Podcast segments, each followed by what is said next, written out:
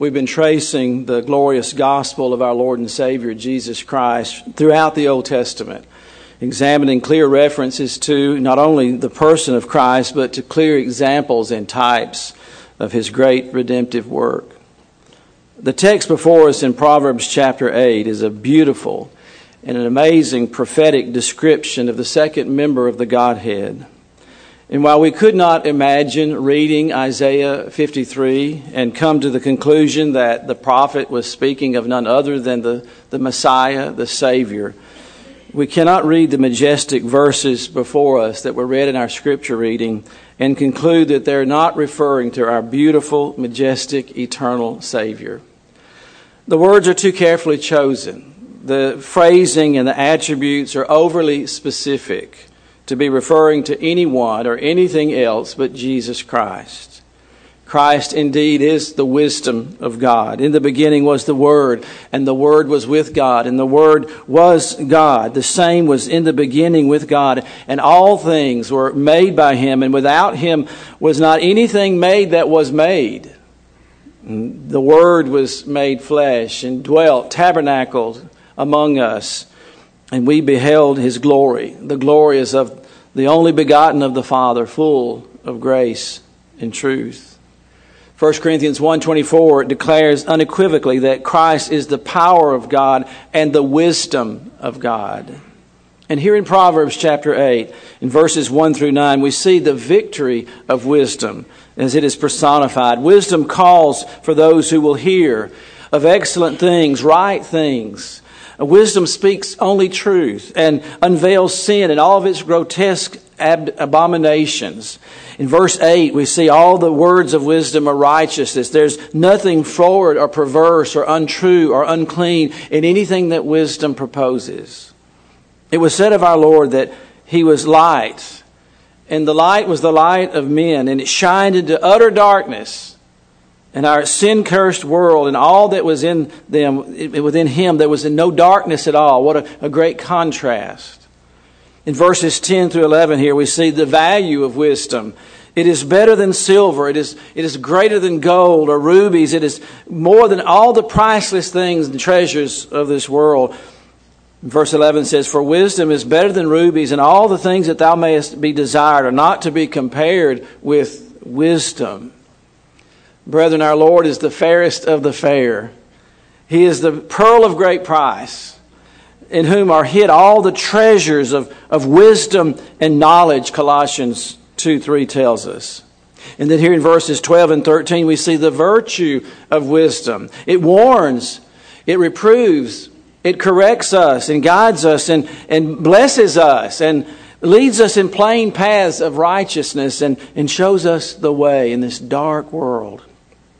Our Lord and Savior is the way, the truth, the life. No one, he declares, comes to the Father but by me. He is that straight way, that, that narrow way, very singular in number. In fact, he's the only one. He is the door by me. If any man enter in, as he declares, he shall be saved.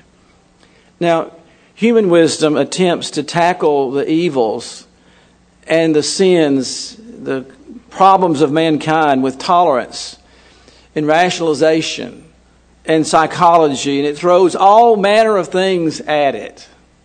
And largely is a symptom of, of excuse making and trying to, to term, come to terms with the depraved human nature. But wisdom goes at the heart, at the root of the problem, and shows us it and all of its ugliness. And, and the only answer, human wisdom tries to address the symptoms of evil, and never the nature it trims the limbs of, or the growth of the poison ivy without ever getting to the root of the poison ivy and rooting it out. It only deals with the outward of, of roots, and the, but with never the nature, the origin of sin. It doesn't deal with the lust behind immorality or adultery, nor the hate behind murder. And those things come from the heart, a depraved heart, a sinful heart. Judges don't sentence criminals for their evil desires, yet the heart is where the root of sinful behavior lies. That's where it all begins. Wisdom deals only with truth. never lies, never in supposition, never in theory, never in philosophy. It points us to the fear of the Lord. A love and reverence for Christ and a, and a love for what Christ loves and a hatred for what he hates. hates. And uh, for here, he lists some of those things pride and arrogancy, the evil way. That way is the bent, the heart, the proclivity, the inclination and the forward mouth do I hate, he tells us there in verse 13. And Christ is the wisdom of God in revealing to us the truth about ourselves and all of its ugliness. The sinner must be shown who they are and why they are what they are. We're sinner, we sin because we're sinners. Our sins do not make us sinners. We sin because we are sinners. That's the heart of the matter. Only divine wisdom can define sin, what it is, and where it lies where it comes from, and then give us the remedy for it, the cure of what can be done about it. This comes from the word of wisdom, for the word of God is quick, it's alive and powerful and sharper than any two edged sword and piercing even to the dividing asunder of the soul and the spirit. It can do surgery on the soul, which no one can see, yet God's Word has the power to dissect the soul and to determine the intents of the joints and the marrow, the thoughts, the intents of the heart. The inner man, Hebrews 4 tells us. And so we have before us here in Proverbs 8 a portrait of Christ the second member of the Godhead, our Lord and Savior. And here he is personified, as the poetic books often do, as wisdom. In a very graphic, descriptive language. Remember, he declared, our Lord declared, I and my Father are one. If you've seen me, you've seen the Father. All you need to know about the unseen Father, who must be worshipped, He's Spirit and must be worshipped in spirit and truth, is seen in the Lord Jesus Christ. Oh, brethren, study the Gospels. Look full there in the Gospels, for there you will see God the Father, God the Son, God the Holy Spirit. We will see what the unseeable looks like and is. If you've seen the Son, you've seen the Father. In John 14, 9, and here in our text in Proverbs 8, we have a beautiful description of Christ as the wisdom of God. Look in verse 14. Counsel is mine and sound wisdom. I am understanding. I have strength. By me kings reign and princes decree justice. By me princes rule and nobles and even all the judges of the earth. I love them that love me and those that seek me early shall find me. May I just pause and say here for someone outside of Christ, verse 17 is yours today. There's a warning at the end of the message, but let me point you to verse 17. What a promise from the Savior. If you seek Him, you will find Him. He will be found of you. Oh, turn to Him right now in repentant faith. Seek the Lord while He may be found. He will be found for those who seek Him. I love them that love me, and those that seek me shall find me. He is the counsel of God. Isaiah said he would be called what? Wonderful counselor. I am understanding. I have strength. I am is an Old Testament declaration, a title of God given that God gave to Moses when he said, Who am I going to tell them who you are? And Jehovah said, Tell them that I am, that I am sent you. And Jesus unapologetically seized on that title and gave it to himself in the Gospels. I am the good shepherd. I am the bread of life. I am the light of the world. He had the boldness, the audacity, if you will, to take an Old Testament name for God and said, That's me, I am He. Declaring himself to be deity, to be God, one with the Father. Of course, he speaks with wisdom that could not come from learning and study. Remember, one of the things they said about him never a man spake like this man. How can he know what he knows seeing where he came from. His, his father was a carpenter. They mistakenly attributed jo- Joseph being his father. We know his brothers and his sisters. They live with us even now. No one could do or say what this man does. The wisdom of God. This whole passage is one of great mystery and majesty. As the various members of the Godhead are introduced in such a way that we cannot always be sure which one is which. And no wonder they're co equal, co eternal. They're, they're uncreated, without beginning and end, self existent before all things. And while Colossians 2 verse 3 declares that in Christ are hid all the treasures and the wisdom and the knowledge and the fullness of the Godhead bodily, everything that you want to see about God can be seen in the, the bodily appearance and the life and the words and the power and the miracles and the redemptive work he did at Calvary. Everything about God you need to know you can see in God the Son. In him is hid all the, the fullness of the Godhead bodily or in human form and the Holy Spirit in Ephesians 1, verse 17, calls him the Spirit of wisdom. It is no wonder that the voices we hear in this chapter before us come from each member of the Godhead, while God the Son is always put forth first and foremost. The Savior, He's the God that we can touch. He's the part of the Godhead that we know and can see. He came, He took on flesh and became one of us. And so He's always, the Spirit always draws us to the Savior and exalts the Savior and points us to Him. He does not speak of Himself. And although when the Spirit is speaking here, we know it's the voice of God, it always points back to God the Son. Christ is the express image of the Father, Hebrews 1 3 tells us. The, being the brightness of his glory and upholding all things by the word of his power and being made higher than the angels with a more excellent name than they. And the Father speaking to the Son, saying, Thy throne, O God. Listen, God the Father speaks to God the Son and says, Thy throne, O God, is forever and ever. A scepter of righteousness is the scepter of thy kingdom. And you, you, Lord, in the beginning have laid the foundation of the earth and the heavens and the works of your hands. They uh, uh, shall all perish, but thou remainest. Hebrews 1 11 tells us. Now, to be sure, the verses before us here in Proverbs chapter 8 take us back, back, back. Not just to the beginning of creation, not to Genesis 1, verse 1, but back to the works before the works of old, to a time before time when there was no time, when nothing existed but the eternal glory and the perfections of the Godhead. John Phillips, in his inimitable style, says this But we have trouble comprehending an eternity past and one who had no beginning. Standing at the beginning of time, we behold the vast ocean of eternity, and we suddenly realize that time and space are finite concepts. Beyond time and space are eternity and the infinite. On one occasion, he writes David Livingstone, the famous missionary explorer, took some natives with him on a journey from the heart of Africa to the coast.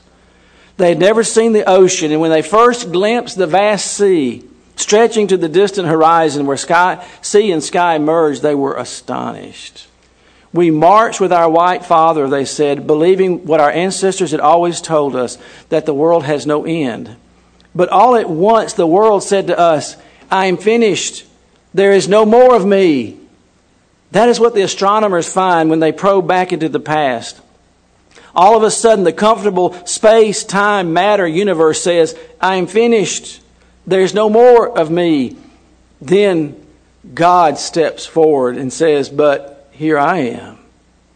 Our own little span of time is going to run out. Someday it will say, I am finished. There is no more of me. And God will say, But here I am. It was God there before time began, and He will be there when time runs out, and so will eternity. And that ought to be the most, he writes, the most disconcerting thought of all to the secular humanist, the materialist, to the atheist. In that vastness beyond time dwells wisdom. Wisdom comes to us as we scurry along our little trails in this time and says, Prepare to meet thy God. Wisdom warns us to prepare for eternity where time will cease, but our souls will not. Wisdom Christ leads in the way of righteousness, right paths. I am the way, he says, the correct way. We're on our own way, the broad way that leads to destruction. We're headed to destruction. All of humanity is on that broad way, clawing themselves to the great abyss and preachers and parents and soul winners stand and say, You're going the wrong way. And what is the response of sinful man? Get out of my way. Who are you to talk to me? You don't know me. You don't know what's going on. I have a right to do what I want. And they claw themselves toward eternity. But Christ is the way. We must be snatched from that broad way, turned around, and repentant faith, and put on that, that narrow path, the path of Christ, the straight gate. He is the great shepherd, and he leads us, his sheep, in paths of righteousness for his name's sake. Righteousness begins at Calvary. The sinner being made right with God through Christ's atoning work. We are by nature on the wrong path. You don't have to do anything to get on it. You're already on it. We're ignorant of it. We like it. We're proud of it. We point to our baubles and our things and our accomplishments on this way to destruction. Happily along the way, we must be led to wisdom, to the right path. Christ leads us away from our own self righteousness, which is no righteousness at all, is it? If you could see it, what you pile up there and are proud of, as God sees it, it is filthy, wretched rags, putrid rags. That's the best Cain can come up with. As Cain pats himself on the back at his beautiful offering, he looks over at the grotesque bloodiness saturating his brother from head to toe with an animal's throat slit and blood everywhere. And Jehovah says, I'm not accepting that. But I will accept this by faith, which pictures the work of my Son. We must exchange our unrighteousness for His and put on His own perfect righteousness put to our account. His righteousness answers to the perfect law of God, which we've offended. May I remind you to offend in one point is to offend at all. We're all guilty and condemned. This righteousness cannot be earned. It cannot be gotten by anything we can do or join or say or be. It must be given to us as a gracious gift. His spirit breaks down our rebellion, does it? Doesn't it? You remember that, don't you, in your conversion, you who are saved? That process where you had to be brought to the realization that you are nothing and can do nothing and that there's no hope outside of Christ. Our wheels had to be broken. They're very strong the human will. It is one of the strongest things that known to man, the will of man. But it must be broken and remade. It must be caused to submit to wisdom, to the, the Word of God, to the Word made flesh. We see that in verse 21 I cause those that love me to inherit substance, and I will fill their treasures. All of you who know the Lord this morning will tell me that agree that true tr- treasures are spiritual ones, aren't they? They cannot be bought. They cannot be gotten at the store. They cannot be ordered on Amazon and delivered at your door. True treasures cannot be bought at an auction or at the jewelry store. Real treasure are things that money could never buy. Could not. There's the, the price tag. Have you ever been in a store where there's no price tags? You better walk out. You cannot. You should not be there. If they don't put the price on it, or if you see price available upon request, keep turning. Go, go on. You're in the, you're, you're, you don't need to be there. If they can't tell you what it is up front, you need to go somewhere else. And these things cannot be bought. Salvation, sanctification, peace. Can you go out and buy peace? How's that working for you? Have you found it? Have you bought it? Joy, unspeakable, full of glory. The keeping of the Lord the assurance of salvation, the guidance of God day by day. We, we sang about it. He is mine and I'm His forever. Oh, this lasting love and peace and joy. Oh, to lie forever here in this place. Our treasures are right relationships to God, communion with Him, eternal joys that cannot be removed. Ours are those things laid up for us, put up, they're kept, they're guarded. They're treasures that thieves can't find out where they are, and moths can't eat them up, and rust can't get to them. They're laid up for us, kept, guarded by God Himself. And He gives us what we need in this life. As it is written, I have not seen nor ear heard, neither hath entered the heart of man the things that God has prepared for them that love Him. Oh, what treasures, what, what riches are ours. Oh, think about it. The psalmist says he daily loads us with benefits. Think of the benefits we're enjoying here this Lord's Day morning. God has revealed them to us by his Spirit. For the Spirit searches all things, yea, the deep things of God. Paul says, henceforth is laid up, that same phrase, laid up for me a crown of righteousness. He was so sure of it because God had promised it to him. It's laid up, it's kept, it's reserved. The righteous judge shall give me at that day, and not to me only, but unto all them that love his appearing. Now, verse 22 tells us that Christ is the eternal Son of God. Look there for me. Who else could this be talking about? The Lord possessed me in the beginning of his way before his works of old. I was set up from everlasting, from the beginning, ever or ever the earth was when there were no depths. There were no, I was brought forth. There were no fountains abounding with the water. Before the mountains were settled, before the hills was brought, I was brought forth. What does this mean? We see there in verse 22, He possessed me, not created me. Christ is uncreated. He is not a created being. He is uncreated and eternal as the Father is and as the Spirit is. There's erroneous teaching that Christ became the Son of God at his incarnation, but brethren, I will tell you, he is the eternal Son of God from eternity past, co equal, ever living, unequaled by anyone. He is co equal with the Father and with the the, the Spirit, all the cults will deviate on this. And you must be very careful of any teaching that deviates on the doctrine of the eternal the eternal uh, eternality of the Son of God. He is the living Word, the eternal God, Son. He was never created. Wisdom, love, power, and holiness are all His divine attributes. All creation is the stage on which God displays His attribute of wisdom. See it. Look under the microscope. Look into the starry sky. You see the wisdom, the perfections of God. Analyze the human body. Look at a cell. His divine wisdom in all of its majesty is exhibited in the universe. Before time began, the Father, the Son, and the Holy Spirit planned creation and redemption. In the wisdom of God, creation was to be the stage on which God would display his power. Oh, what power God has that can speak and worlds come into being. And stars stay in their places and planets twirl at His word and stay where they're supposed to, and the ocean can only go so far, and it keeps its boundaries. The laws of the universe, which He spoke into existence, which can never be broken until He tells them to stop being laws. Redemption was the grandest display of the power of God. Wisdom is Christ, and Christ is wisdom in the flesh. How can we be cleared of blame and not impugn any of the attributes of God? How can He be both just and the justifier? Only God could do that. What does man do? Man creates another religion and tells us we can get justified and cleared and, and right with God by doing or being and joining something. But only God can never violate any of His attributes and clear the sinner from blame at the same time. How can that be? How can he who is perfect and cannot look upon sin and tolerate sin ever declare any of us righteous?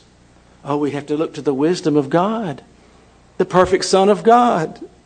In his infinite worth, who in those hours when he hung on the cross took place in that period of time, what would take eternity of all of us dying eternally and suffering in hell, Christ, the Son of God, paid it in full and cried out, It is finished. Oh, the wisdom of God. Oh, the depth of the wisdom of God, of the, of the, riches of God. How unsearchable are his judgments and his ways past finding out. Verse 23 I was set up from everlasting, from the beginning, or ever the earth was. This phrase designs the ordination of Christ in his office as mediator. And in some mysterious way that I cannot begin to describe to you, the, the counsel of God, the predeterminate counsel and foreknowledge of God that Peter cried out on the day of Pentecost. He said, You have taken the darling of heaven, the Son of God, who in the determinate counsel and foreknowledge of God was set up to be the Savior. Oh, what deep things here. Long before the worlds were spoken into existence, there was the wisdom of the triune Godhead in their various offices in an undisturbed harmony and glory and majesty in perfect subjection to one another, co equal. Christ at some point, and we know not when and how, before time was installed as the mediator between God and man, the Savior He was in existence before creation and anointed to the office as the mediating Savior. Verse 24, where there were no depths, I was brought forth. When there were no fountains abounding with water, before the mountains were settled, before the hills, I was brought forth. Who could that be? Who could say such things if it were not God? Christ is the firstborn of every creature, brought forth before any creature was made, whether angelic or human, before the depths of the sea were, were plotted and because they were made by Him, the Creator. When there was no sea, there was the Father, the Son, and the Spirit. In verse 25, before the mountains were settled, before the hills was I brought forth. The Son of God, ordained, anointed as Savior, Redeemer. While as yet, verse 26, He had not made the earth, nor the fields, nor the highest part of the dust of the world. When He prepared the heavens, I was there. Who could say that? I saw it. When he set a compass upon the face of the deep, telling the oceans how deep they could be and how far they could go. When he established the clouds above and strengthened the fountains of the deep. When he gave this to the sea his decree that the water should not pass his commandment. When he anointed the foundations of the earth. Then I was by him. As one brought up with him. God the Son is as old as God the Father. As one always with him, and I was daily his delight, rejoicing always before him. Brothers and sisters, please do not think that, as some ludicrously propose, that God was lonely and so he decided to create us. We've added nothing to God's glory, have we? And we see people presenting salvation and the claims of the gospel as if we're so darling, so precious. And I understand that the love of God and his affection set on us worthless sinners, but we have to say, ask, why?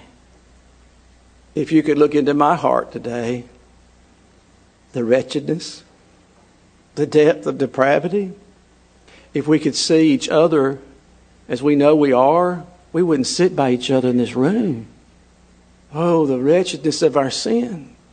We have added nothing to God's glory except his display of loving sinners and bringing them to himself in a miraculous way that only he can get the praise and the honor and the glory for it. He was by the Father when the, our names are written in the Lamb's book of life. He was with him in the planning, the ordaining of the universe and all the planets and the laws of, of, of science.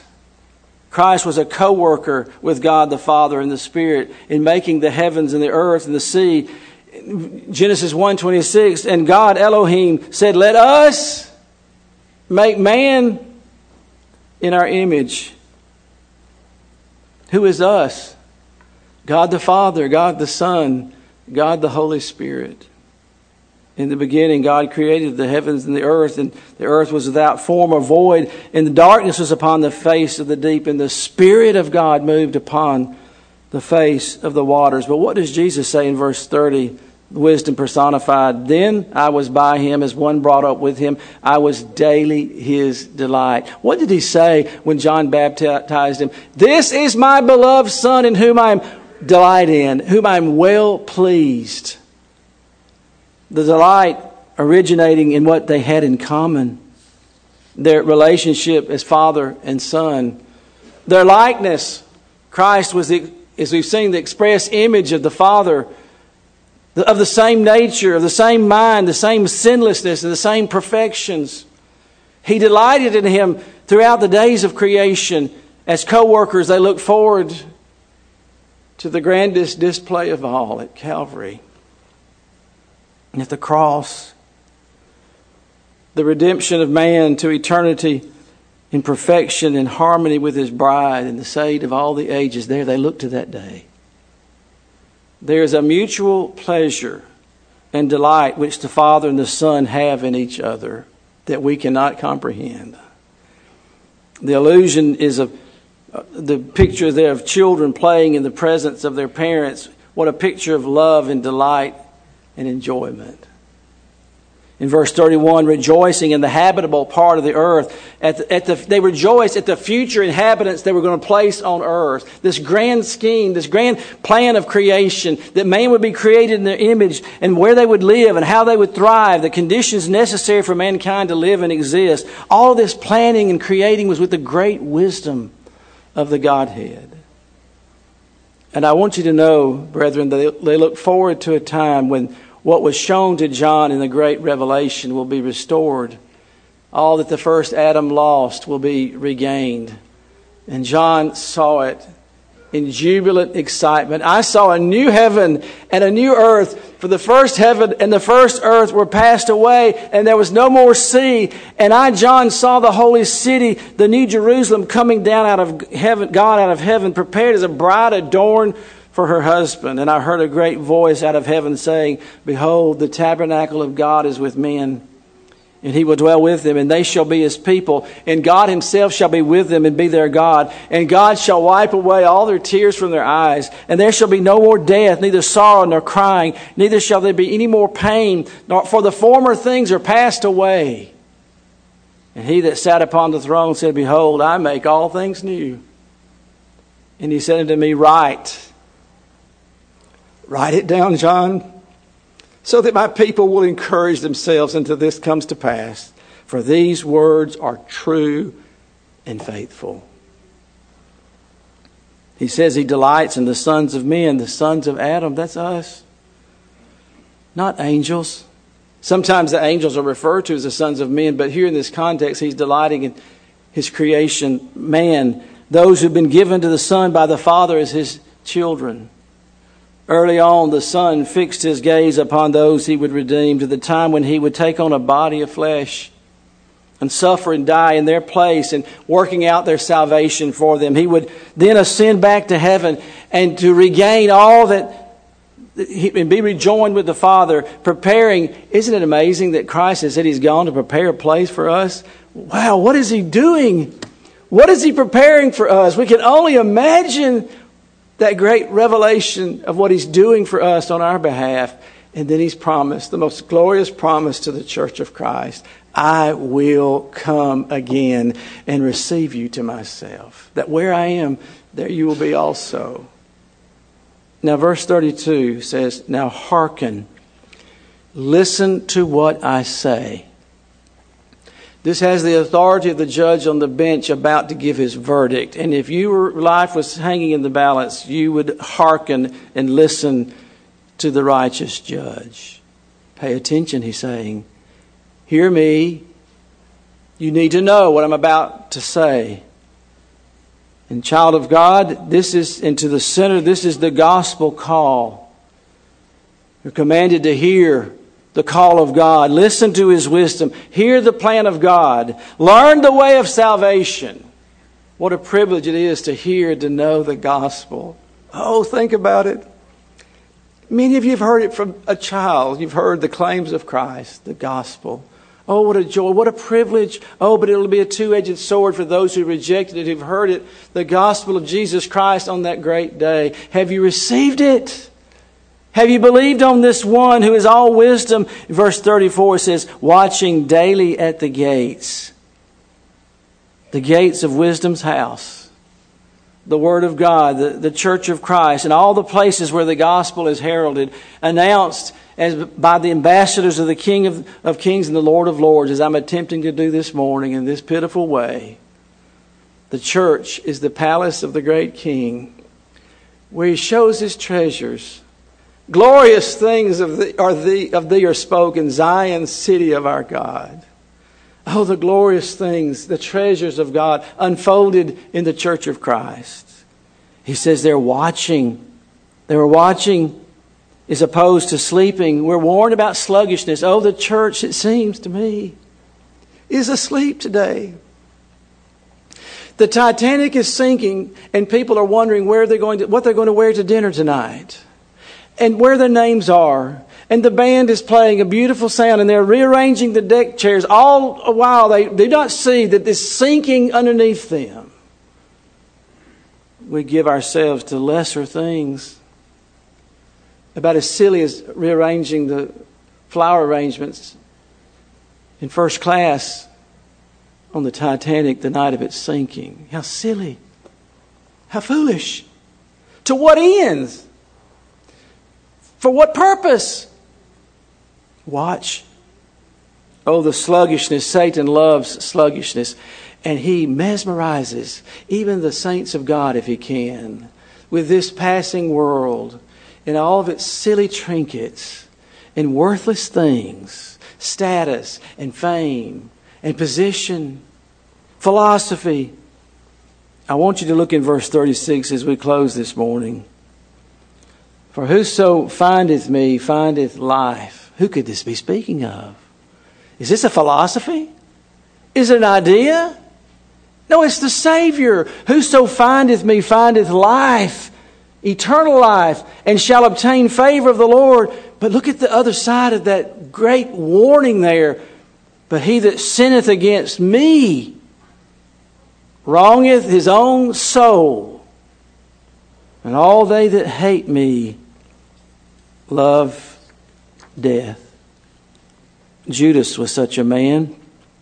And judging by his character, we conclude that this man, the only Judean among the Lord's 12 apostles, and again, this is John Phillips writing this. He followed Jesus because he expected to derive an earthly advantage from the establishment of the messianic kingdom. What's in it for me? Where am I going to sit? It does not seem that he loved the Lord at first and then turned against him later. John bluntly labeled Jesus a thief. Again and again, Jesus warned Judas that he knew what he was up to. Soured by the Lord's refusal to accept the crown of the Galileans that they would have pressed upon him if he had let them, and conscious that the Jewish establishment was plotting Christ's death, Judas sold Jesus for the price of a female slave. Thus Judas wronged his own soul, stubbornly resisting every effort, everything he was exposed to, and ended up a ghastly suicide. Whoso findeth me findeth life, eternal life, finds salvation. But he that sinneth against me, it is an unforgivable sin to sin against Christ and refusing to receive Him as Lord and Savior. The command of the gospel is to repent and believe the gospel. It is more of a command than an invitation, although we invite you, humanly speaking, to believe on Jesus Christ. He deserves for every knee to bow and every tongue to confess that Jesus Christ is Lord, and they will one day. Some, however, only be, to be ushered into eternal, everlasting darkness and eternal hell. Whoso findeth me findeth life and shall obtain favor of the Lord. Oh, the favor of the Lord is salvation. To be his child, to be one of his. Oh, what favor! What would it matter if a man could gain the whole world but lose his own soul? But to find the favor of the Lord, and that favor is given to us through the Savior, the Lord Jesus Christ. And is offered to you He's gone for a while to prepare a place for us, as we've mentioned, but He's coming again. What a promise! I will come again and receive you. But He will only receive those who have received Him. To as many as received Him, to them gave He the power to become the sons of God, even to them that believed on His name. Oh, would you come to Him just now? Where you are, you don't have to do anything. You don't have to bring anything. There's some who believe the Satan's lies. Pastor, I'm going to get this straightened out. I'm going to get my life together. And again, I ask, how's that working for you? How, have you got it together yet? Oh, you're sinning against the Savior who, with nail pierced hands, is reaching, saying, Come unto me, all you that labor and are heavy laden. I will give you rest. Would you take yourself to Jesus Christ just now? and rest in Him. He will give you rest to your soul, rest that only He can give. Gracious Lord, we come in that name that's above every name, Christ our Savior. You warned about those who would build their house upon the sinking sand and fail to build it upon the sure foundation of Jesus Christ. Lord, you're the foundation, the head, and the cornerstone. And we praise you for all that you are. We praise you that you're the wisdom of God from eternity past, and that your portrait is painted on every page of the Scripture. As we search you, Lord, throughout the Old Testament, the glorious gospel of our great Savior, Jesus Christ. Would you bless your word today and bring many sons to glory by it? We ask in his precious and matchless name. Amen.